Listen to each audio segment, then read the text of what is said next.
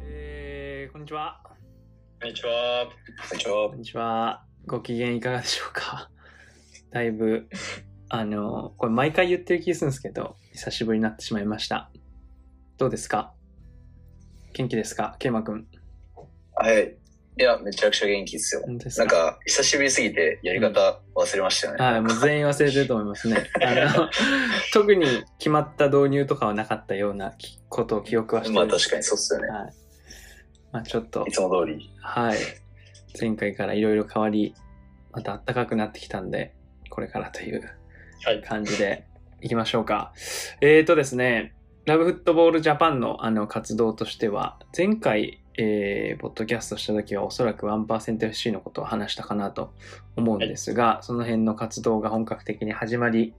また、あのー子どもサッカー新学期応援事業という形で、えー支援活動、国内の支援活動というものも、えー行いまして、それに関して事業報告書だったりとか、えーそれに伴うアンケートの、えー報告書ですね、を公開することができました。で今日はちょっとその辺について、えーいろいろとお話ができればいいかなと思っております。はい。でですね、えっ、と、今回はゲストの方をお呼びしておりまして、ラブフットボールジャパンの活動を支援していただいておりまして、またですね、1%FC のメンバーにもなっていただいている、愛媛 FC 所属の森谷健太郎選手です。森谷さん、こんにちは。こんにちは。よろしくお願よろしくお願いします。いします。よろしくお願いします。ではですね、ここからは加藤さんに進行をお渡ししたいと思います。あ、はい。えっと、まず今日最初にですね、あの、子供サッカー新学期応援事業ですね。の簡単な報告からですね、あの、させてもらえればなとも思ってます。あの、1月25日から開始しまして、あの、4月末で全ての活動を完了してですね、あの、結果として北海道から沖縄まで26都道府県の98人のですね、子供たちを支援できてですね、サッカーのある新学期をですね、まあ、そうした約100人の子たちに届けることができました。で、約3ヶ月間ですね、あの、支援とか、広報面の応援であるとか、様々な分でですね、あの、ご支援いただきました皆さんに本当にありがとうございます。ありがとうございます。、私たちにとっても初めての活動だったので、まあ最初は例えば申請数とかもまあ20件、30件ぐらいかなっていうのが、まあ、ガスマとも話したところだったんですけど、うんうんうん。あの、まあ、実際にはあの100件も超えてですね、このサッカーをしたくてもまあできない子供たちがいるという、まあ、課題としてのまあ潜在的な大きさっていう部分ですね、まあ、すごくまあ仕事になりました。で、活動がまあ終わったんですけど、あの終わった後に、その支援を届けられた世帯の保護者の方々からですね、あの嬉しい反応をいただいてまして、あのいくつかあのお礼のメールが届いてですね、子供がサッカーできる喜びっていうのをなんか私自身もすごく感じられたし、まあ、それを、あのーまあ、応援いただいているまあケイマ君とか森谷さんもそうですしあの個人サポーターの人たちに対してですねなんか共有することができたというのがですね、まあ、すごく良かったなというか安心している部分でもあったりします。で詳しいことはですね、あのー活動報告書の方に掲載してますので、まあ、そちらを見てほしいなというふうに思ってます。で、まあ、ただ一方でというか、あの、まあ、そうした嬉しい喜びがある一方で、あの、まあ、この活動の大事なこととして伝えていかなきゃなというのもあってですね、あの、まあ、アンケート調査しまして、まあ、それによってですね、子供たちとか家庭の深刻な状況というのもすごく見えてきました。で、私たちにとって最もやっぱショックだったのが、例えば全体の31%の世帯が、まあ、子供がサッカーを始めるとか、続けるために借り入れをしたことがあると。サッカーをするために、まあどこからお金を借りて、子供たちにさせてるっていう 状況があると。もうこれは、なんていうんですかね、サッカーってそういうもんじゃないよねっていう、うんすごく思うし、まあショックだし、なんか、純粋に悔しかったよね、なんかカズマ、これってね。そうですね。もう僕は結構ずっと頭に残っていて、うん。なんか忘れないし、うんなんか大きな、僕にとってもすごくなんかインパクトがあることですよ。うんなんかサッカーのもうこの根本の根本をこう覆すというか、あれサッカーってなんだっけっていう、ボール一つあればできるからいいんじゃなかったっけみたいなことはずっとやっぱ思ってますよね。だからなんかその、まあ、他のデータとしても、なんか小学校、中学校、まあ、高校とか大学の各段階で子供たちにサッカーを経済的に続けさせられない、まあ、世帯がやっぱり倍増していくっていうようなデータもあったりしていて、だからその借り入れをしてるしてないにかかわらず、やっぱりその経済的な理由でサッカーを諦めている子どもたちが日本に存在しているっていうことがですね、まあ、総じて、まあ、今回の活動というか、まあ、アンケートで明らかになったことかなというふうに思ってます。で、まあ、今後そういった状況に対してどうしていくかっていうのがまさに私たちの目で問われてるわけなんですけどあのラブウッドボジャパンとしてはあの今後についてはそのアンケート調査報告書の方にまとめているので、まあ、ぜひ読んでもらえたらなというふうに思ってます。で、まあ、今日のこのポッドキャストもですねあのもちろんサッカーって良さって楽しさとかなんか前向きな力とかあるかなと思ってはいるんですけどあの、私たちラブフットボールとしては、あの、もちろんサッカーができる喜びっていうのを、まあ、伝えるようなコミュニケーションを取っていきたいんですけど、そのサッカーをしたくてもできない子供たちのその実用であるとか、まあ、課題とか、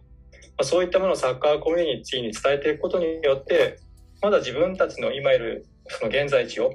正しく理解した上で、まあ、一緒にね、状況の改善に向けて動いていくことが結構大切かなというふうには思ってます。なので、まあ、今日この場では、その活動の良かったところもそうだし、まあ、こうした課題もまあ全部含めて、まあ、ケイマン君とあの森谷さんとですね、あのお話ししていくことができたらなというふうに思ってます。はいまあ、それを踏まえて、もうざっくりと最初にあのお二人に質問していきたいなと思ってるんですけど、まずその、ケイマ君も森谷さんも、あの子供とのオンライン相談に参加いただいたわけなんですけど、実際なんか参加しての感想であるとか、もっとざあの大きく事業、活動全体の通じてなんか印象に残るっていうことあったりしますかね？まずじゃあ、ケイマン君からいいですね？そうですね。まあ、実際にこう、オンラインセッションなり、あのするにあたって、あのその前の、えー、講習というか、オンラインセッションする前の講習を、まずこう、ラブフトボジャパンに設けさせてもらったっていうので、あの、やっぱ初めてのことではあったんで、僕自身としては。うん、すごい、まあ、いろんな不安とかもあったんですけど、まあ、そのおかげもあって、あの、安心して臨むことができましたし、なんかその不安がバカバカしいぐらい本当にもう、キラキラしてて、めちゃくちゃ子供たちが。いや、そうだよね。楽しかった、ね。いや、そうなんですよ。なんか、結構、あれみたいな。みんなめちゃくちゃキラキラしてて、本当にもう、なんだろう、積極的に質問してくれるし、うん、自分がもう答えれないような、うん、ドライブシュートの仕方どうですか？みたいな。健太郎君に聞いてくれて。先に出ちゃったから。だけど、まあ本当、そうそう。だけどそういう、本当、なんですかね。もう本当にみんなめちゃくちゃサッカー好きだし、うん、なんかそういったところをこう、もう僕も思い出したし、子供の時の気持ちとか、なんかそこを確かめ合う時間というか、やっぱサッカーって最高だよな、みたいな。うん、なんかそういった回になって、うん、で、やっぱ実際にその報告書の感想とか、親御さんの感想もそうですし、子供の声とかもやっぱ見たりして、うん、本当にやってよかったな思いました。うん。うん、そうだよね。事前の研修の時、一番不安に感じたのケンマ君だもんね。そうですね。他の選手にぜひ、他の選手にいじられてたからさ、すごい覚えてる。そうですね。いや、だ逆にちょっと食らっちゃいましたね。ああ、もうめちゃくちゃやっぱ、エネルギッシュだし、キラキラしてるなと思って。うん、よかったっすね、本当に。うん、森谷さんどうでした？そうですね。まあ、僕自身もすごいあの不安はあったんですけど、うん、なんかあの実際に始まってみて子供たちの顔を見たらなんか逆にあのすごい楽しみな気持ちに変わって、うん、で始まったら始まったらすごい楽しくて子供と一緒にこうあのサッカーを通じて、うん、えー、楽しんでる自分がいてなんていうんですかね、この活動自体は、あの、子供たちに対して僕たちがなんかこう、与えるじゃないですけど、何かをこう提供してあげるっていう立場かもしれなかったんですけど、うん、なんかそれよりも、お互いにこう、与えたり、こうもらったりっていう、うん、あの関係性なんだなっていうのをやってる時に気づいて、うん、あの、すごいいい関係だなと思ったし、まあこれは本当にサッカーをやってなかったら、この子たちとも出会えなかったし、まあ究極言ってしまうとこうサッサッカー選手じゃないと、こういう子供たちも出会えなかったなっていうのをすごい思ったので、うん、なんかサッカーやっててよかったなっていうのはその時にすごく思いましたね。うん、うん、嬉しいな、なんか。めちゃくちゃ楽しかったですよね、でも。いや、そう。私、全部出たけど、多分全部楽しかったやつ。すごい子供たちのこう顔が、あの、本当キラキラしてたし、うん、なんか、本当自分サッカーやってよかったなってなんかすごい思ってしまいましたね。ああ、嬉しい。なんかすごく、嬉しい言葉だ、それ。うん。なんか私、準備、なんだろう、選手が入る前の15分前くらいから子供たちと準備をしたんですけど、その選手が入ってくるっていう時の子供の顔の変化がすごく楽しみだったんですよ。うん、えー、それがやっぱりなんか如実に変わるというか、うん、はいはい。ちょっとやっぱりその笑顔が膨らむんですよね。うん。うん、それ見てなんか、うん、すごく良かったなと思ったし、その、これをやる、その、オンライン相談をはじ開始する前の段階で、実はもうアンケート調査の集計が終わっていて、で、今後必要とする支援の中に、まあ、オンライン相談って結構ポイント低かったんですよね。だから意外にニーズ低いんだと思って、ちょっとショック受けてる中であれ実施したんですけど、まあ、実際にやっぱ実施してみると、もうそのすごいやっぱり、なんだろう、うん、いい場というか、その子供たちに対して、とか親御さんに対して、なんだろう、いい影響を与えられればなんだっていうところが学んで、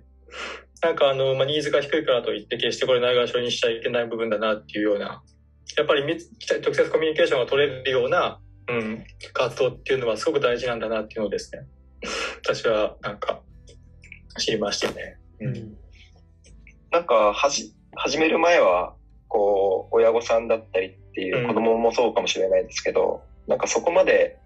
やるよりも、試合見に行きたいとか、サッカー選手としてサッカーしたいとか、まあ、あの、支援をしてもらいたいっていうためにニーズがあったと思うんですけど、多分や、やった後の、こう、親御さんの感想をこう読んでみると、なんかみんなこう、すごい温かい言葉を、こう、僕たちに送ってくれて、多分、もしかしたら思ってる以上に、あ、すごいいいオンライントークなんだなって多分思ってくれたと思うので、なんかそれを感想を見てすごく思いましたね。うん。私もです。うん。うん。なんかそこのこうニーズに、あの、受け取る側も気づいてないというか、こともありますもんね。うん、だからなんかこうやってみて、始めてみて、徐々にこう、広げていければいいですよね。こういう活動は。うん、素晴らしい。うん、なんか自分が子供の時とか、あの、サッカー選手とこういう場があったら、多分一生忘れないと思いますもんね。間違いないですよね。うん、絶対忘れないですよね。確かに。そうですね。やっぱりこれだけ、なんていうんですか、オンラインとかが進んだ日本でも、やっぱりプロサッカー選手と話すっていうのが、9割以上の子が初めてだったんですよね。だからやっぱり、すごく必要されてるようなことだなっていうのは、さっきカズマが言ったみたいに気づいてないニーズとしてあるんだろうなとは。うん。そうですよね。確かに。僕たちが子供の時だったらちょっと考えられないようなことですよね。うん、その時まあ、まあ、ズームもそうですけど、そういった一斉に何人かでビデオチャットができるなんてことなかったじゃないですか、うん、そもそも。オンラインがないですもんね。いや、ないし、なんか今こうやって、まあ、そういった科学も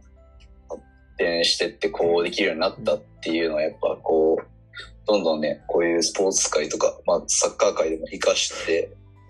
いきたいなってすごい思うし、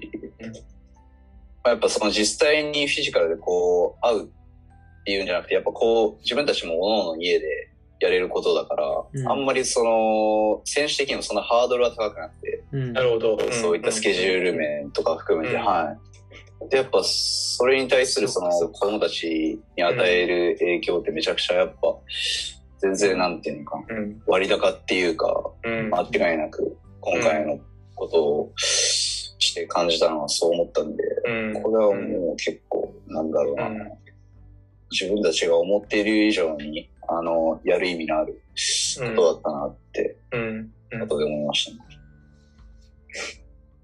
がたい、ありがたい。そう、あの、なんか 1%FC を始めた時に、あの、選手たちも、こう、誇りを持ってほしいというか、やっている側の人たちも、こう、活動に参加することに喜びを感じてほしいみたいなことはずっと言って、あの、話だと思うんですけど、なんか、今のあのお二人の話を聞いてると、なんかサッカーやっててよかったなみたいなことを思うっていう、その素晴らしさ、うん、なんかお二人はもうサッカーを仕事にしてるんで、こう日々プレッシャーにあの感じながらサッカーやってる中で、なんかそういう本当にサッカーやっててよかったみたいな時間を、これによって超えられるっていうのはなんか素晴らしいなって思ったし、うん、なんか総じてよかったですね。よかった、本当。うんうん、なんか、ケイマ君も、小谷選手も、あの、授業報告書、あの、目を通していただいてるかなと思うんですけど、なんか、はい、読んでみて、なんか感じたこととかありますか？そうですね。やっぱり、その子供たちの実際のその声というか、まあ、感想もしかり、うん、その、実際オンラインセッションの中で私たちのってサッカーとはっていう問いに対しての、まあ、答えなんかもその報告書には載せたと思うんですけど、うん、なんかやっぱ世の中で一番楽しいことって書いてる子がいたりとか、うん、もう水のように必要不可欠なものとか、うん、なんかやっぱ子供たちの声です。それだけの大切なものっていうのがやっぱ伝わってくるし、まあ、それと同時に、それだけ大切なものが、こう、続けられない可能性があるっていう、やっぱその危機感というか、なんか実際にやっぱそういった状況に置かれる子供たちも多いとか、で、それで実際にそういった気持ちを持ってても、こう、まあ、経済的な理由とか、とかの問題とかそういった理由でサッカーをこう諦めてしまうっていう、なんだろう、本当にこういった言葉を聞くからなおさら、なんだろうな、心苦しい気持ちにはなったし、うん、やっぱそれはどうしてもこう、少しやっぱ、うん、助けになりたいなっていうのは改めて思いましたけど、うん。まさにだよね。なんかこの、みんなにとってのサッカーとはって質問した時に、もちろんこういう答えてもらうんだけど、それなんでそう思うのっていう、なんだ背景のとこもやっぱ質問してて、またその答えがすごくいいんだよね。もう本当に、うん、サッカー大好きで、うん。だからこそ、みんながやっぱサッカーを守っていきたいなっていう思いは、自分自身もすごく強くなったかなって。うん。うん。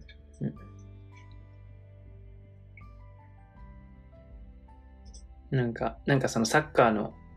あの、なんか、価値というか、サッカーの良さというか、大切さっていうものをこう、可視化できたがゆえにこ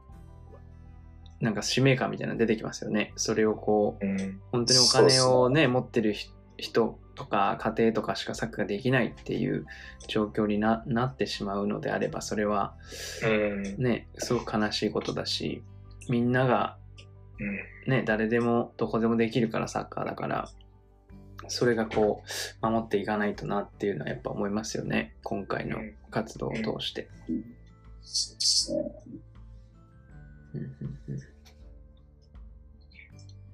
森さんどうでした？報告書とか見て。そうですね。うん。まあ僕はやっぱり子供だったり子供からのお礼の言葉のご報告書を読んでみて、まあ僕自身のこう、あの、一緒に、あの、オンライントークをした子供たちのあの報告書とかもあったんですけど、まあ、他の選手の、あの、親御さんだったり、子供の、子供たちからのこうメッセージとかも読んでみても、あ、なんかすごいいい回だったんだなっていうのは、あの、伝わってきますし、なんか、あの、それこそケイマンとは、あの、面識があって、ケイマンがどういう、あの、人間か、うん、っていうのはすごい分かってるんですけど、まあ、こう、あまり、まだ分からない選手だったり、こう、うん、あの、女子サッカーの選手だったりっていうのも、うん、あの、いて、まあ、どうだったんだろうってすごい気になってたんですけど、うん、この報告書を読むと、なんか自分たちが、あの、一つの方向というか、こう、やりたいことをしっかり、あの、やれて、しっかり、あの、子供たちに対して伝えたいことを伝えられてるっていうのはすごい感じられたので、なんかすごいいい、あの、コミュニティとして成り立ってるんだなっていうのを思いますし、まあその背景にはやっぱり、あの、加藤さんと河合さんが、あの、しっかり、あの、整えてくれてると思うので、なんかこの輪をもっと広げていきたいなっていうのは、あの、報告書を読んでも思いましたし、うんうんうん、まさっき家族言ったように、あの、使命感っていうのはすごい僕も感じていて、なんか、ちっちゃい時とか、何も考えないでサッカーやってたのになとか、うん、っていうのはすごい思うので、うん、なんかもっとこう力になってあげたいなって、まあ自分にできることはこう微力かもしれないですけど、うん、自分にできることをこうやってあげたいなっていう気持ちにはすごいなりましたね。うん、うんですね。で、やっぱ実際にこうやって子供の声とか親御さんの声を聞いてなおさらやっぱこういった気持ちが強くなったし、で、これをする前には実際にその、推定、まあ、9万人最高いるかもしれないっていう話は聞いてたけど、まあ、実際にどういった声があってっていうのはなかなか聞け聞けてなかったし、そういった面ではやっぱその、こういった声を他の人にやっぱ、ってもらえれば、やっぱいろいろと状況っていうか感じ方もみんな変わってくると思うし、うん、なんかやっぱもっと多くの人に届いたらいいなとは思いましたけどね。うん。本当そうだよね。その、やっぱりその自分もその申請の時の理由もそうだし、まあ、この報告書のそういったお礼の言葉とか見ててもそうなんだけど、日本のサッカーって本当に家族に支えられてるなっていうことをものすごく感じたんだよね。うん、それはあのお父さんかもしれないしお母さんかもしれないし 兄弟かもしれないんだけれどやっぱり子供がサッカーをするっていうことに対してなんだろうその隣ですごく、うん、家族がサポートしてる。そのことをもう少し、ね、あのー、日本サッカー界って気づいた方がいいのかなっていうふうに私はすごく思ったところがあって、うん、なんかその子供本人がもちろんね家族に対して何か言うことができるのも一つの方法かもしれないけれどやっぱりそのむしろそれをサッカーを関わってる人たちがその家族に対してやっぱり、うんまあ、敬意であるとか感謝であるとかそういったものを伝えていくようななんかもっとあったかいような、うん、ことは必要かなっていうのは僕思ってたかな。うん。なんか、やっぱりこの報告書とかを見てても、うん、子供がこう気づいて、うん、あの今の自分の家庭環境に気づいて、こう気を利かせて、うん、あのサッカーなんてやんなくていいよとか、スパイクいらないよとかっていうのって、なんかこう寂しいし、まあそのためこう親もそうやって本当は思わせたくないじゃないですか。そうそう。けど思わせてしまうこう現状っていうのもなんとかしたいなと思いますし、うん、僕たちがこうできることがこう支援だったりっていうのもありますけど、まあ、それをすることによってなんか親は逆になんていうんですかね、いい顔をしててほしいなって僕は思ってしまって、うん、あの、こと、はい、子供が、こう、なんていうんですかね、親からもらってサッカーやってるんだっていうのが、まあ、うん、あの、僕はそうしたいなっていうのがあるので、なんか逆に僕たちを使って、こう、サッカーをやらせてあげる環境を作ってほしいなってすごい思いますし、うん。うん、なんかオンライントークに関しては、うん、まあ僕たちの、こう、サッカー選手っていう、なんていうんですかね、ブラン、ブランド力っていうのがあるのかわからないですけど、まあそれはあの、本当に影響力があると思うので、あの、子供たちに対してもすごくいい思い出になればなと思いますけど、うん。うん、なんかこう、やっぱり子供に気を使わせたくないっていうのがこう、親の本心だと思うので、僕たちがその手助けがうまくできたらなっていうのはすごい思いますね。うん。確かに自分たちは本当もう超裏方でいいから。まあ今はこう、うん、はい、うん。うん。そうですね。それはすごい思います。うん。なんか、こういうことをしてるんだぜ、みたいなことを自慢したいわけではないし、うんうんうん。なんかこう、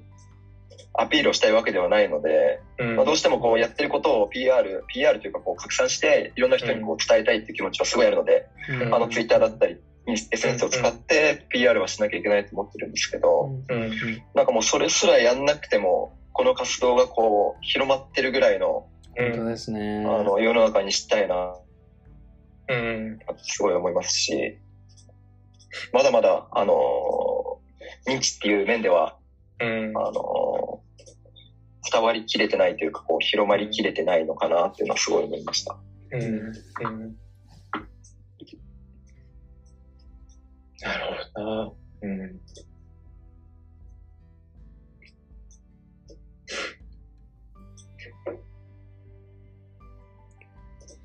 そうっすよね。なんか、今はまあ、ソーシャルメディアがこう、使って、いろんなことがこう、広がっていきますけど、昔はそんなことなかったはずで、そのサッカーがずっと昔からある中で、なんかそういうのも僕は結構考えるんですけど、まあ今コロナでなかなかこう、ね、そういったリアルなこう、ことで何かをみたいなことは難しいと思うんですけど、なんかその広げていく手段としてソーシャルメディア以外のところもなんかできていければいいなっていうのはあの思いますよね。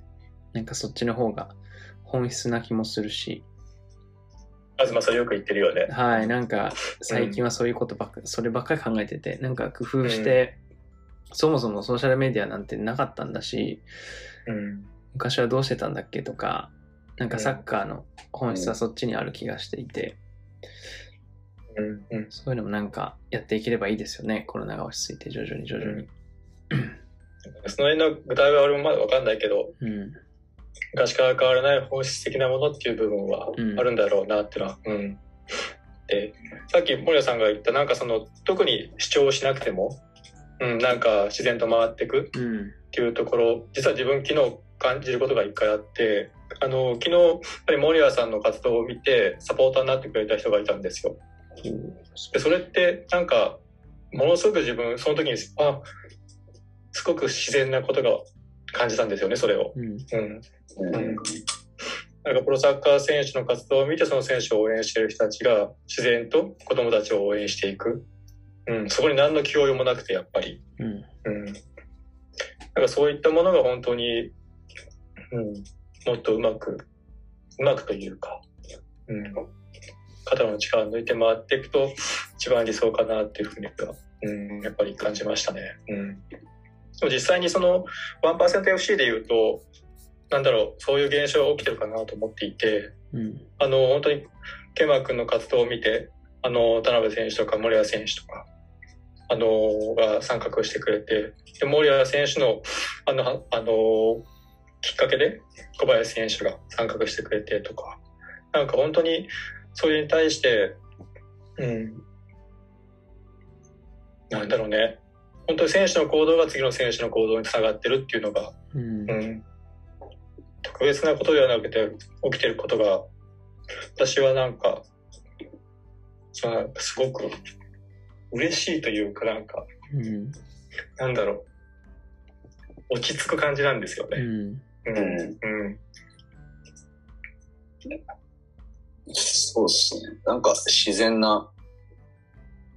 流れというか、落ち着く流れですよね。なんかその、こう繋がっていく感じが。で、これで徐々にこうやっぱ広がってって、うん、こういったシステムが当たり前になるような、うん、時が来ればいいと思うし、それは思いましたね。確かに。なんかやっぱりこういう活動をしたくても、うん、できなかったというか自分でやり方がわからないっていうのが現状だと思うので、うん、まあ、僕自身もあのケーマンの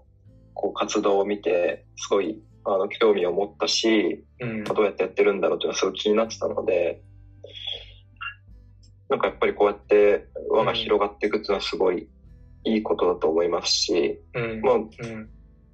うんですかね僕たちからこういうことやってるんだけどどう一緒にやらないっていうのはなんかちょっと違うなと思っていて、まあ、ゲーマーにもそういう,、そういうことをあの言ってもらったんですけど、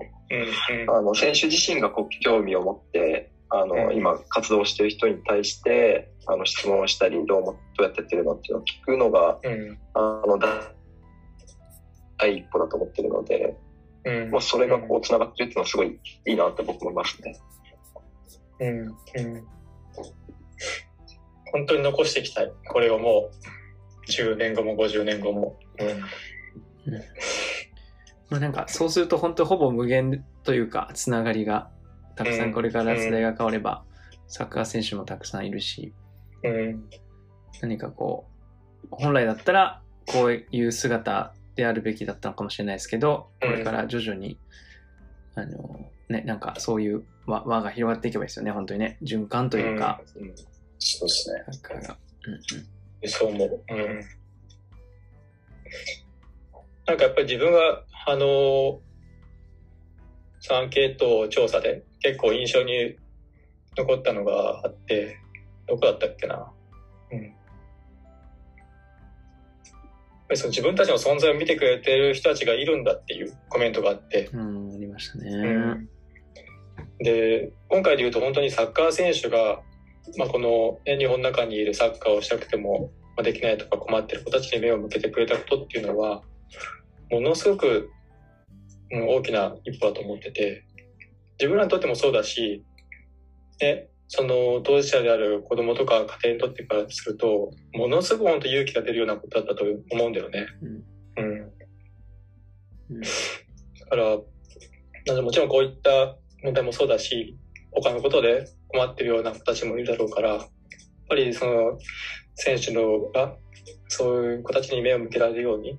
なんか活動を広げるというよりかは、やっぱり視野を広げてやっていくようななんかプラットフォームにしていけるとすごくいいなというふうに、うん、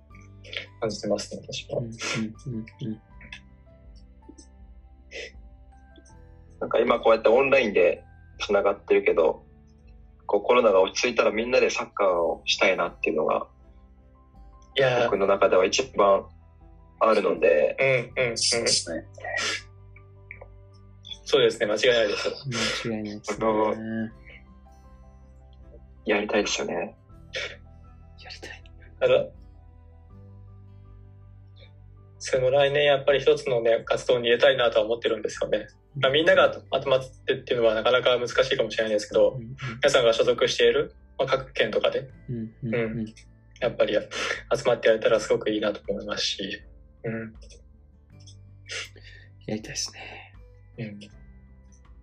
そもそも、私もカズマも、ケイマン君とこれだけ話していますけど、実はまだ一回も会ったことないんですよ。本当ですね。そうなんですか、俺、たまにそれ思うんですよね。超不思議なんですよ。そうそう。不思議っすね。あってね。確かに。LINE とオンラインだけなって。でも、どんぐらい経ちました？ケイマン君と。こういうこと。1年ぐらいですね。経ったですよね。ねうん、ぐらいかな。へすごいね。すごい時代です。いやー、でも、なんか直接会ったらちょっと気まずいですかね。ドキドキしちゃいそう。どうなんですかね？確かに。ちょっと違うんかな。いや、楽しみっす。もう、オフラインであるのかな。確かに確かに。うん。確かに。そういうの、やっていきたいですね。近い将来、子供たちと一緒に。そうですね。まずまどう今回やってみて、まあ、報告書とか読んでみて、なんか、印象に残ってることある？そうですね。まあ、やっぱさっき、あの、冒頭にあったというか、そのお金を借りてしか子供にサッカーをさせることができない人たちがいるっていうことは、なんかまあもちろんそうなのかもしれないけどこうやって改めて事実として突きつけられると、あの結構想像してた以上にインパクトがあって、うん、なんかなんだろうな。まあラブフットボールを通じてこういった活動っていうのはもうしばらくやってますしこういろんな海外にいろんな国に行ってその外でサッカーやってる子供とか、まあ、もちろんこうクラブサッカークラブでサッカーやってる子供とかっていうのをたくさん出会ってきた中でなんか割と一番の衝撃だったかもしれないというかあそそうなんだよねっていうそのそりゃそうだよねっていうのがあってそれがずっと頭に残ってるんですよね。だからなんかそういうのが頭にある中でまあ子供たちにこうあの郵送作業というかあのサッカーの用具を送ったりとかそういった作業を実際にしている時もずっとなんか頭に残ってたしこう報告書があの公開されてもなんかそれが結構ずっと頭に残っていてなんか僕は多分これからずっとサッカーには関わっていくとは思うのでこう人生の中では、なんかこのことはずっと忘れないなっていう。でそこに対してね、極端な話、本当にそういう状況がなくなるまでは、こういった活動を、まあ、微力かもしれないけど、続けていかないと、自分がこうサッカーをやっている意味はないなっていうのはやっぱり改めて思いましたね。うん、なんかたまたま僕は普通の家庭に生まれたからサッカーやりたいっつってやれたんだけど、うん、なんか今回の活動でもしかしたらこうあ自分もサッカーやっていいんだっていうなんかことを思った子供がいるかもしれないしそう。うん。うん、そういうのはなんか本当に美しいというか素晴らしいというか、うん、まあ思いましたねやっぱりね。だよね、うん、なので続けたいですねこれを長く深くというか。うん良いスタートは切れたと思いますね。なんかね、うん、本当に知らず知らずのうちにそういう状況になっていたっていう、なんかある意味で自分もそこに加担してると言ったら言い過ぎかもしれないけれど、うんうん、やっぱりそれを、うん、知らず知らずにやっぱり関係してきたなと思ってて、うんうん、だから今はそのねこういった現状を知って本当に今後のことがすごく問われてなっていうふうに思ってて、うん、変な話、ね、状況を知らなかった前にはもう戻ることはできないし、うん、その状況を知ってるっていうやっぱり前提で、今後やっていくっていうことはすごく、うん、大切だなと思ってて、うん、自分もねやっぱサッカーでいろんなことを学んできてなんか、うん、サッカーの人生を学んできてるところがあるからさ、うん、子供たちにサッカーを残していくっていうのは使命かもしれないし、うん、もう一つのやっぱ責任のようにも思ってるし、うんうんまあ、それをねやっぱり、うん、やっていきたいなって思うね。うん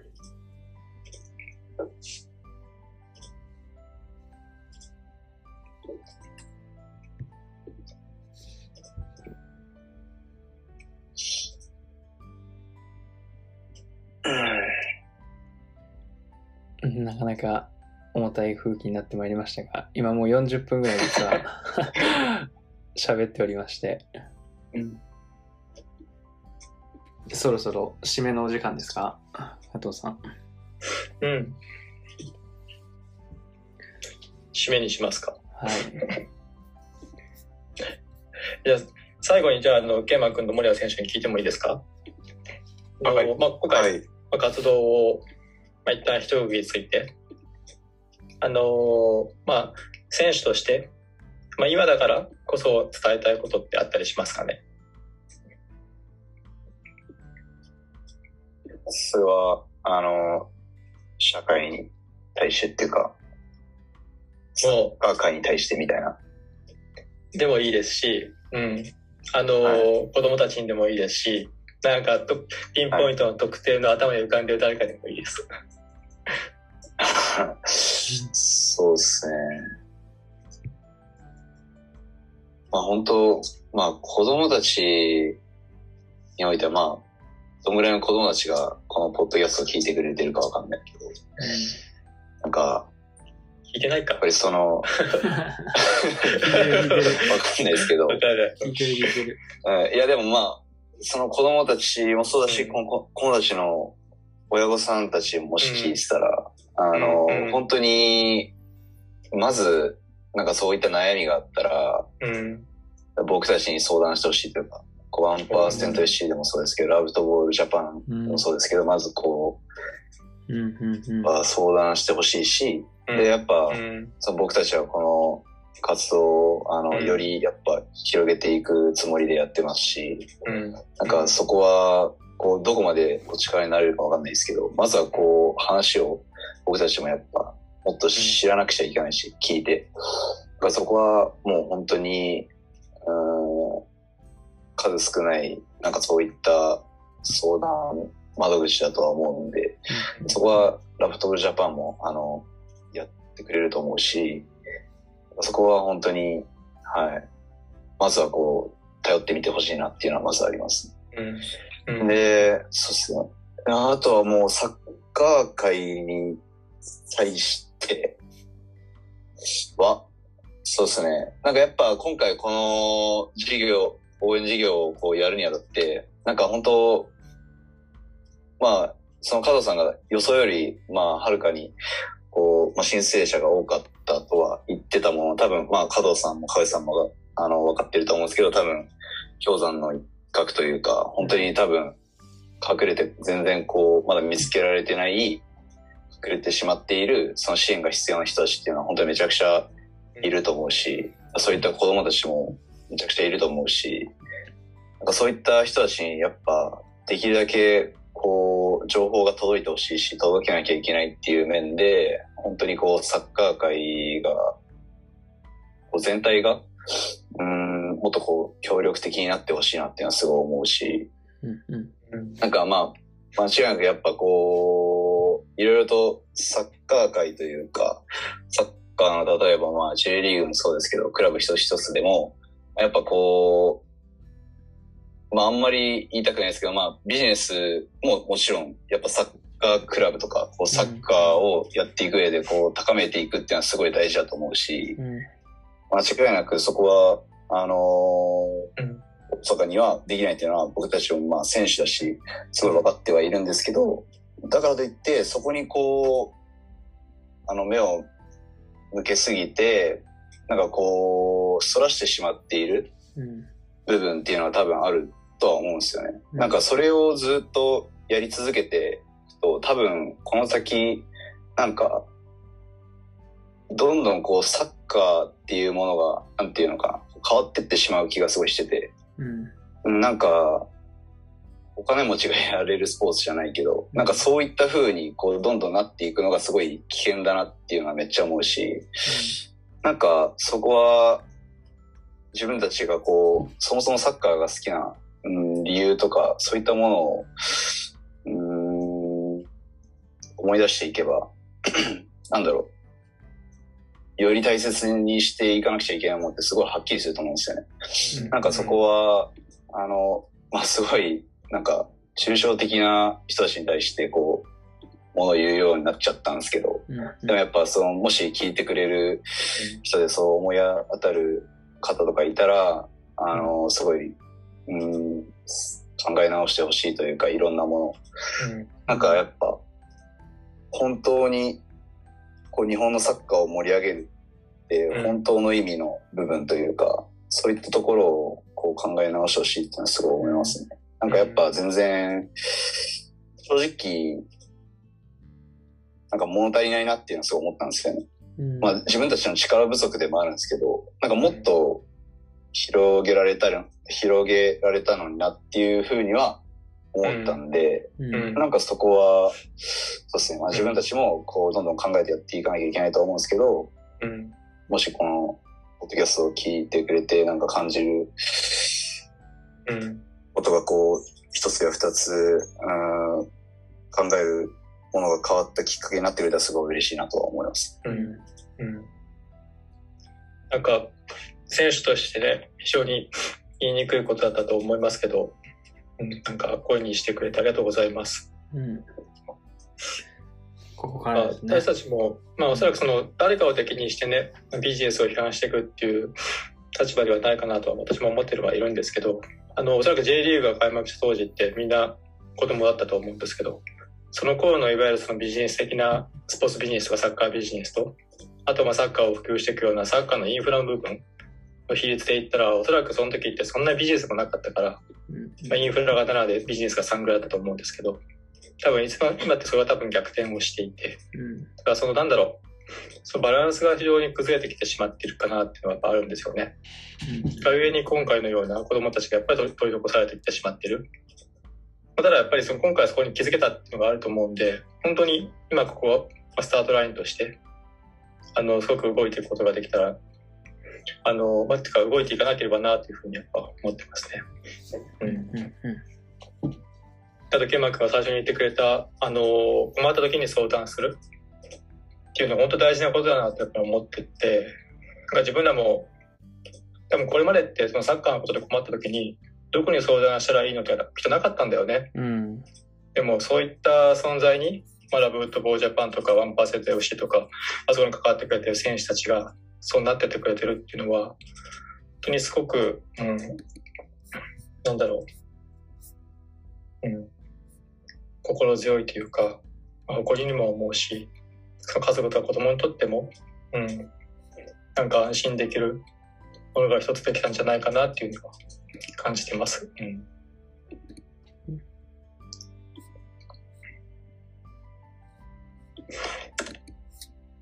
森さんはどうですか？そうですね。あの、ケイマンがすごく全てを伝えてくれたので、うん、僕はもう言うことないかなと思ってるんですけど。いや、いや、お願いしますよ、ケンタロウけど、やっぱり僕はすごいこの活動を通して思ったのは、うん、なんかサッカーって本当にボール一つあればできるスポーツだよ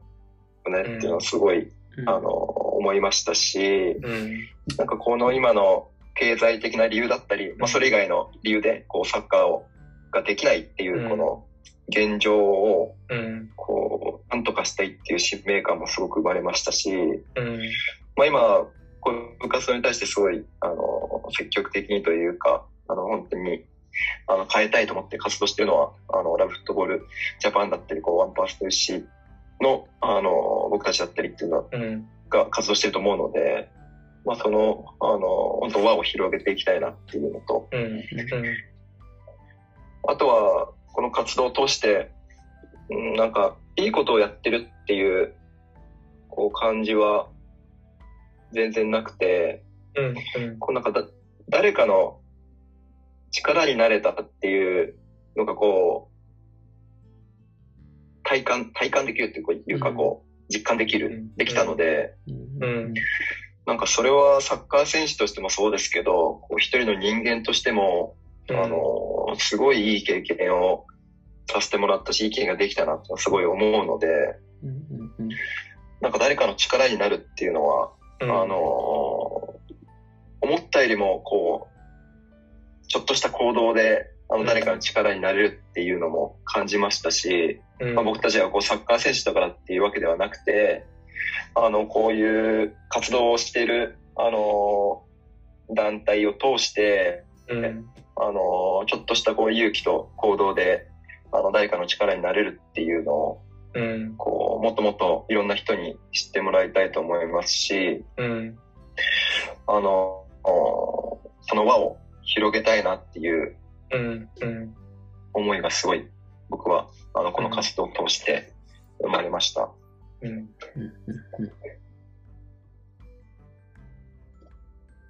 もったいないぐらいの言葉だね。ありがとうございます。うん。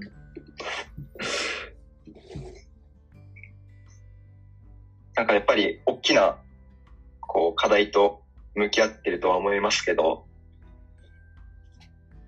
なん。かこう、本当に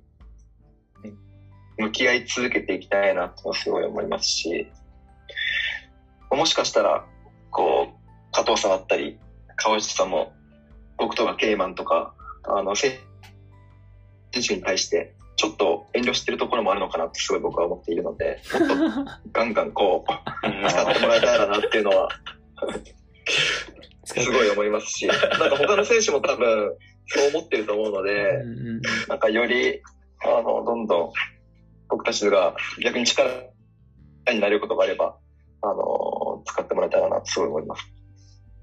ありがとうございます。だそうです。加藤さん。いや。いいこと全然あの、発想、発想のあれも、すごい申し訳ないなと思って、あの画像を見ながら見てたんですけど。そうですね。ぜひ次は。いや、発想選手手伝ってもらう、頭なかったですね。確かに。なかったですね。ぜひ次は。うん。けどね、そうやって、あの、本当に、あの、選手だけじゃなくて、あの、みんなで、あの、やれてる、こう、コミュニティなので、僕はすごい、あの、本当参画してよかったなと思いますし、うん、まあ、何回も繰り返しますけど、この輪が本当に広がってほしいなと、すごい僕は思いました。ありがとうございます。そこにつきますね。もっと、あの、ラブットボールって、まあ、世界各地で子供たちが安心して遊べるサッカーグラウンドとか、スポーツグラウンドを作ってきたっていう活動をしてきたんですけど、やっぱり今回の活動を経ても、まあ、日本でそういう場所ってすごく必要だなって思ったんですよね。うん、今日のお話、やっぱり伺ってても、ケンマ君も森谷選手も、やっぱり誰かとのコミュニケーションの結果を、っていうのがすごくやっぱり、うん、得るものがあったのかなと思ってて、これはやっぱりただその物資の提供とか、あの、いわゆる奨励金だけの給付をするだけだったら、もしかしたらそういったものを得られないかなと思っていて、やっぱり直接的にこうした方たちとコミュニケーションが取れるような場所っていうのは、すごく大事なことかなというふうに思ったとこもあったんですよね。で、やっぱり、まあ、その経済的な面で言うと、あの、まあ、公園の問題もそうですかもしれないですけど、子供たちが、まあ、誰でも自由にスポーツを楽しめるサッカーを楽しめる場所っていうのが日本の中で、まあ、あるようでない。うんおそらくまあない方の感覚の方が強いかなとは思うんですけど、なので、まあ、そういった本当に子供たちが誰でも自由にスポーツを楽しめる居場所っていうのを、まだブッドボールジャパンとして、あの、一個作っていきたいなと思ってます。で、それはもちろんそうした機能を持ちながらそうなんですけど、まあ、そこを拠点に日本各地のサッカーをしたくてもできない子供たちを応援していく拠点として運用していきたいなというふうに思ってるんですよね。うんうん、だからこれはあの、まあ、すぐ実現するかどうかっていうのはあるかもしれないですけど、まあ、2年3年以内ぐらいに1個絶対作っていきたいなと思ってますし、それをラブートボージャパンというよりかはあの、まあ、選手たち一緒に、うん、ケンマン君森谷選手と一緒にそういった場所をグラウンドを1個作っていけたらすっごいいいなと思ってて。だから、さっき森谷選手の、ね、はい、森谷選手のあの、うん、言葉聞いてくれたんで、だから今ここでやっぱグラウンド作りましょうって言いたいです。ぜひ作りましょう。作りましょうよ。作りましょう。ですね。もうやりましょう。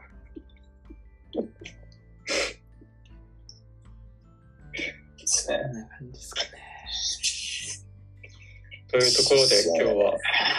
は時間かな、カズマ。そうですね。うん、あの毎度のことながら長くなってしまいました。な そっか。なので、まあちょっと今日はこの辺でたくさんいい話が聞けまして、